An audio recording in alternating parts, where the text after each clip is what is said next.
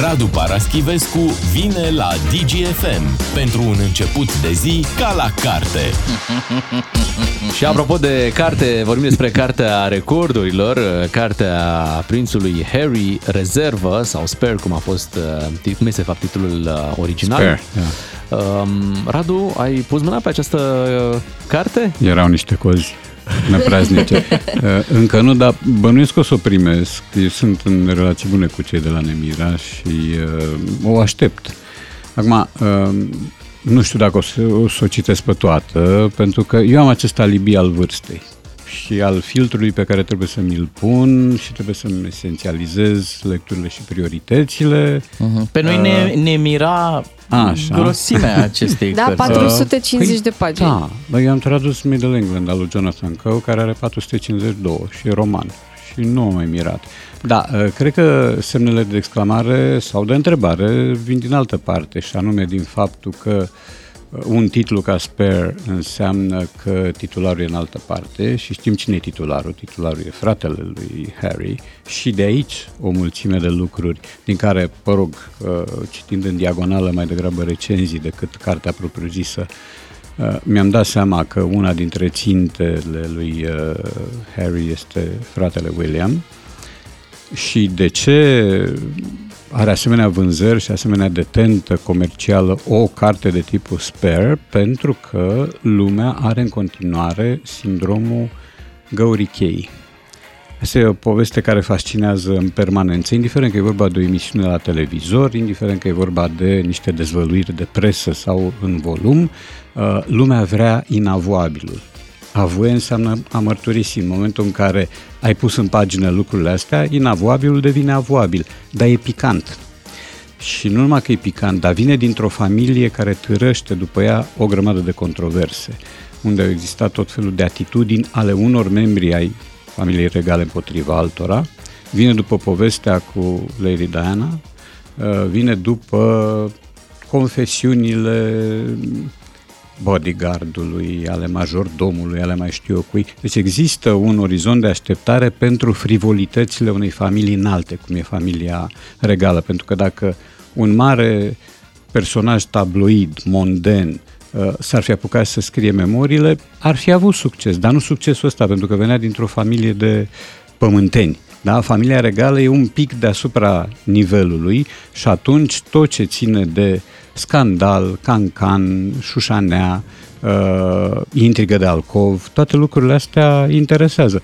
Uitați-vă și amintiți-vă câte emisiuni T V de tipul ăsta n-au fost prizate de public, tocmai pentru că îți oferă uh, niște lucruri pe care tu vrei să le vezi. Există o foame de sordid în public. Și da, uite aici în România, prințul Paul, Prinț Pol, da, mergea pe la emisiuni mondene, era un, un invitat al... Da, da, da, da. În ciuda acestui conținut uh, discutabil, sordid, cum ai zis tu, bucură totuși faptul că lumea se duce spre lectură, chiar dacă e o lectură ușoară, să zic. Ma, uh, nu e ușoară, că patru sute cincizeci da, da. Nu e ușoară, zic eu, că am citit abia o sută. În, în principiu ar trebui să te bucure că lumea mai are timp să citească. Acum, dacă se scoate o ediție nouă din Mein Kampf, tu te bucuri dacă ea are succes? Sau din cărticica lui Mao? Adică depinde și ce pui pe piață. Sunt cărți utile prin faptul că îți arată ce s-a petrecut într-o perioadă istorică. Aici e o carte, cred, dar n-am certitudini necitind-o deocamdată, în care accentul se pune pe mondenitatea înaltă. Da? Uh-huh. Pe... Mă gândeam strict la exercițiul lecturii, că probabil oamenii obișnuiți care, în mod normal, n-ar mai fi avut timp de o carte, acum așa au găsit. Pe sistemul citiți, păi, orice nu mai citiți. De ce ce-au găsit neapărat pentru cartea asta? Tocmai pentru care ne-a sâmburit scandalului, pentru că, slavă Domnului, cărți apar. Adică eu lucrez într-o editură și pot să spun că până și la noi apar cărți. Și librările sunt pline de cărți și aparițiile editoriale sunt unele în simultaneitate cu data apariției în Occident. Asta este considerată, din câte am văzut, cartea de non-ficțiune cea mai vândută, nu știu dacă din toate timpurile sau din ultima vreme.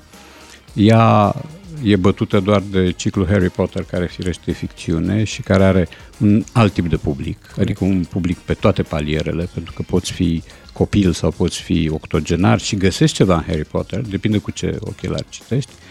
Dar aici, repet, există o fascinație noastră pentru detaliu subteran, pentru raporturile țepoase dintre oameni dintr-o familie înaltă, pentru intrigile care presupun apariția unor mame vitrege, câh, da?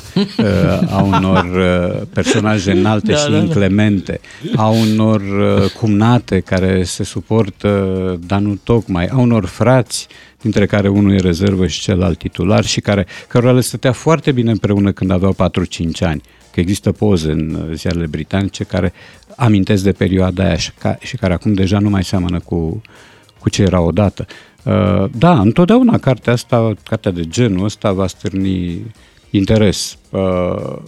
Acum, mai e ceva, depinde și cât citesc cartea pe care o cumpărat-o, pentru că aici, iarăși, există constatări și studii care spun că mulți cumpără cartea pentru că e un gest de făcut, amână lectura, pe urmă mai apare ceva care le, îi redirecționează spre noua apariție. După cum sunt cumpărători care cumpără o carte din pur snobism. Și-au produs din capul locului să o citească, dar e bine să o aibă. Aibă. Am luat și Hai una, să trecem. Primul pas, sau nu mai știu cum se cheamă. Aha, uh, primul pas cu pas. Ceva, da, pe o pas. Hai să trecem la alți titulari, Radu, pentru că după moartea lui Vialli apar acum mai multe povești legate de dopajul în fotbal din anii nouăzeci. Baggio a avut o declarație în care a spus că ar trebui investigate substanțele pe care le luau în acea perioadă.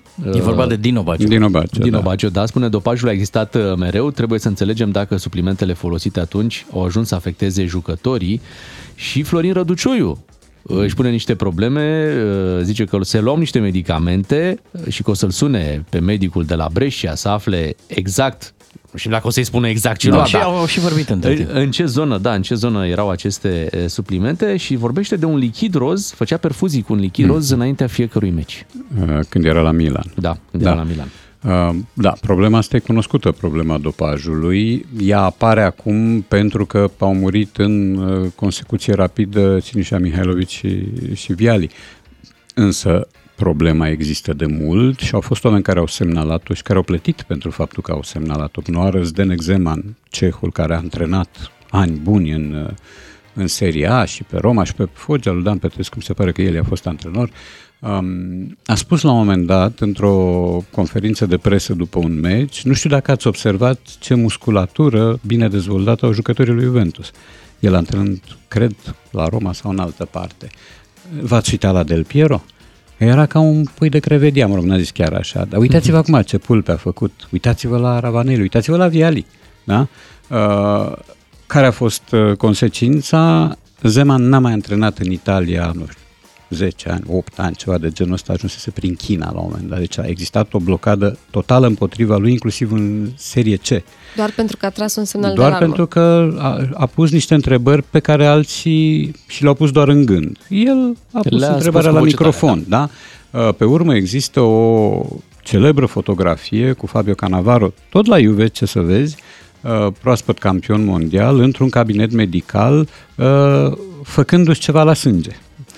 S-a mai și pozat. Îl muta, Acum, îl muta da, într-o parte, într-alta. Avem și noi asemenea lucruri. Deci au fost uh, trei fotbaliști de la Astra, mi se pare, Takayuki, Fatai și uh, Ionita, parcă, uh, care au fost și ei surprinși într-un cabinet în care nu prea aveau ce să caute și au fost și suspendați ca urmare a acestei povești. Dar dopingul din fotbal este uh, parfum de roză pe lângă dopingul din ciclism și pe lângă cel din atletism.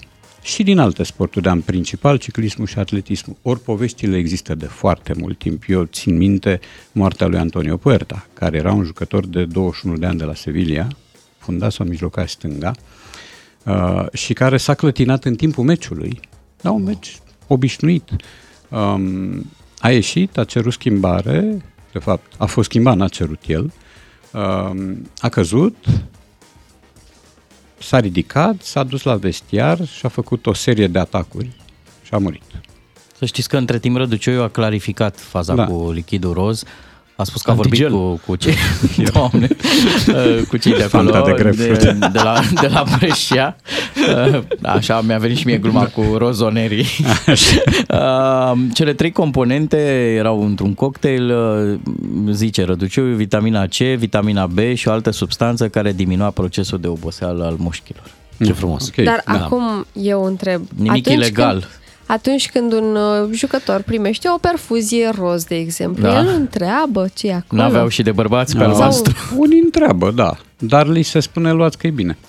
Uh, și la noi au existat întrebări de-astea puse discret și li s-a spus sunt vitamine, e pentru binele vostru. A, deci există posibilitatea să da. Fie și mințiți, să fie dopați fără să știe. Sigur, da, există. Adică uh, fotbaliștii nu cred că au uh, atât, un atât de mare orizont de, de informare încât să știe exact ce li se bagă în organism. Și aici și în alte, și în alte țări. Și lumea acum a, uh, s-a sensibilizat la moartea lui Vialli, uh, dar au fost fotbaliști morți pe teren. Timpul meciului. Puerta e unul dintre ele. Marc Vivian Foe, camerunezul, la fel, Miklos Feher, maghiarul care juca la Benfica, mi se pare. Au fost atâția. La unii au existat bănuieli de, de doping și dopingul a funcționat.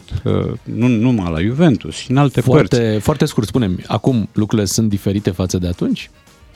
Din ce punct de vedere? Al, al frecvenței? Al sau... frecvenței, al substanțelor. Uh, da, nu probabil nu că uh, oamenii de la atelierele de produs asemenea substanțe au făcut pași înainte, pentru că ăsta e meciul, de fapt, între cei care produc material dopant uh-huh. și cei care încearcă să-i prindă. Cei care produc sunt încă uh, un pic înainte, mi se pare mie, cu un pas. Dar a mai existat o gogomănie și anume uh, au început să moară oameni, fotbaliști, nu cumva mor din cauza vaccinului. Poți să legi uh, poveștile astea de tipul Vialli sau Mihajlović de vaccin, mi se pare straniu câtă vreme și Vialli și Mancini erau bolnavi de dinainte de pandemie. Așa este, da. Da, adică hai să nu... fabricăm da. În continuare scenarii. Însă asta cu dopingul este o problemă gravă care nu va fi rezolvată. Îmi pare rău să o spun. Rămânem cu Radu Paraschivescu și după nouă și jumătate ne ocupăm de gramatică, luăm câteva cuvinte și încercăm să vedem dacă au fost bine folosite acolo unde au apărut. Vin și știrile imediat la nouă și jumătate. Radu Paraschivescu la D G F M. Scrie, povestește până întoarce foaia. Radu Paraschivescu tratează luxațiile limbii române la D G F M. A făcut limba o mică întindere, limba română, dar își revine. Radu, îți propunem să ascultăm câteva declarații și hai să începem chiar cu domnul Geoană. Vreau să fac lucru pentru România, asta vreau să fac. Nu știu dacă voi candida sau nu, am o treabă de făcut aici la NATO și nu sunt nici fariseu, nici poltron și nici pur și simplu aștept să văd cum, cum se arată drumul pentru viitor. Spune Mircea Geoană că nu este poltron da. Și suntem curioși să aflăm ce înseamnă asta. Bun, poltron e un cuvânt care a ieșit la un moment dat din modă, a fost într-o vreme, era folosit chiar abuziv, un cuvânt venit pe filieră franceză, e poltron din franceză, care înseamnă fără simțul onoarei, înseamnă fără curaj, fricos, laș, cam asta înseamnă. Până la urmă e un autoportret pe care și-l face Mircea Geoană, care, pe care viața l-a înțelepțit suficient de mult când să nu mai aibă elanuri și inflamări, cum a avut știm când în acea da. Noapte celebră.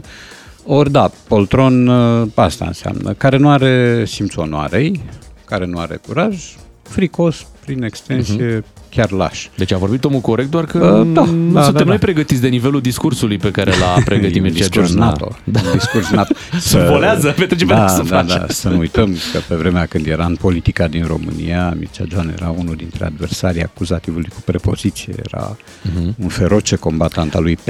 A făcut meditații și uite unde a ajuns. Posibil, da. Hai să trecem și la uh, o altă declarație și să vedem ce a apărut acolo.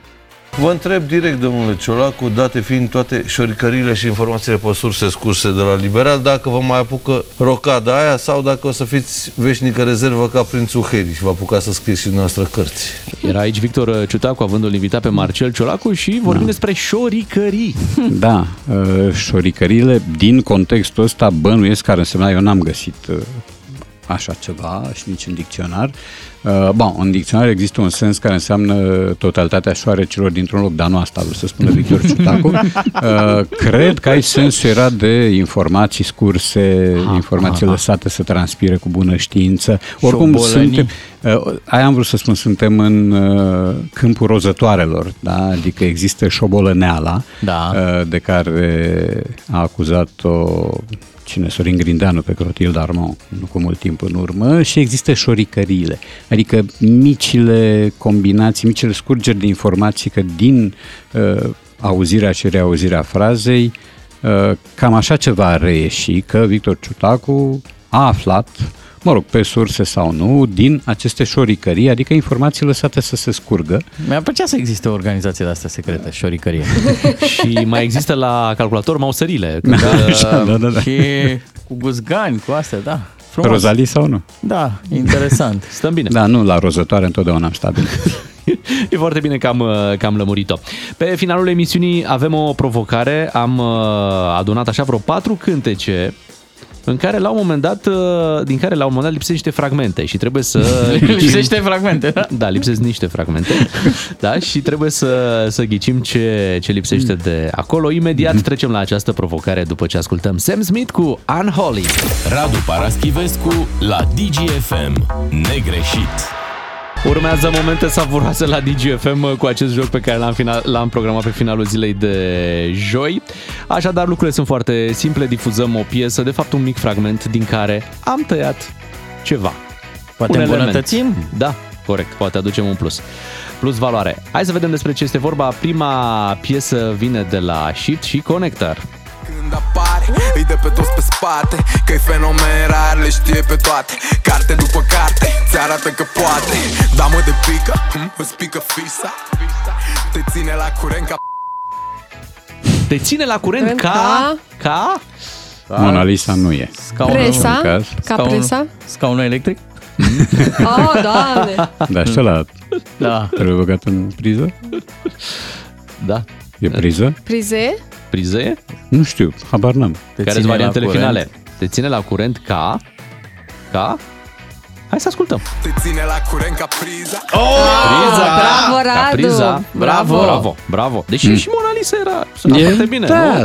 Metaforic suna mai bine Mona Lisa. Păi, normal. Dar cine mai are timp de metafore când așa avem uh, facturile la energie? Hai să trecem la a doua piesă, uh, care vine de la Liviu Teodorescu și Dorian Popa, dar și Laura Giurcanu. Știu că am venit mușcat de buză, știu că am urme de fard pe bluză, știu cine se scuză, se acuză, dar vreau să crezi.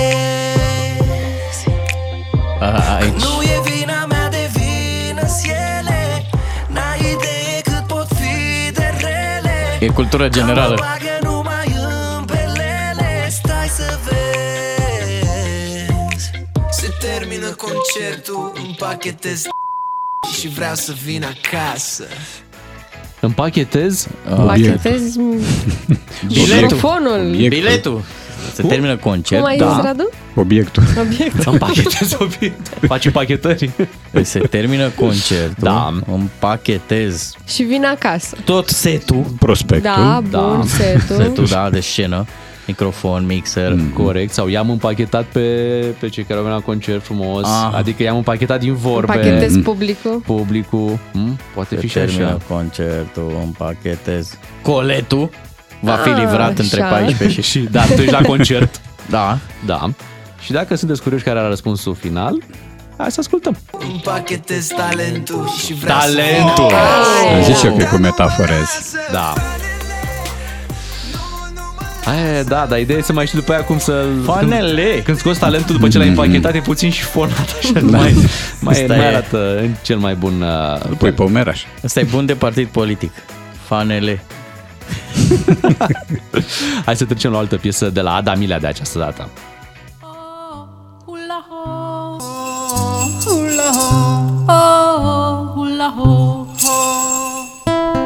În frigiderul meu e un...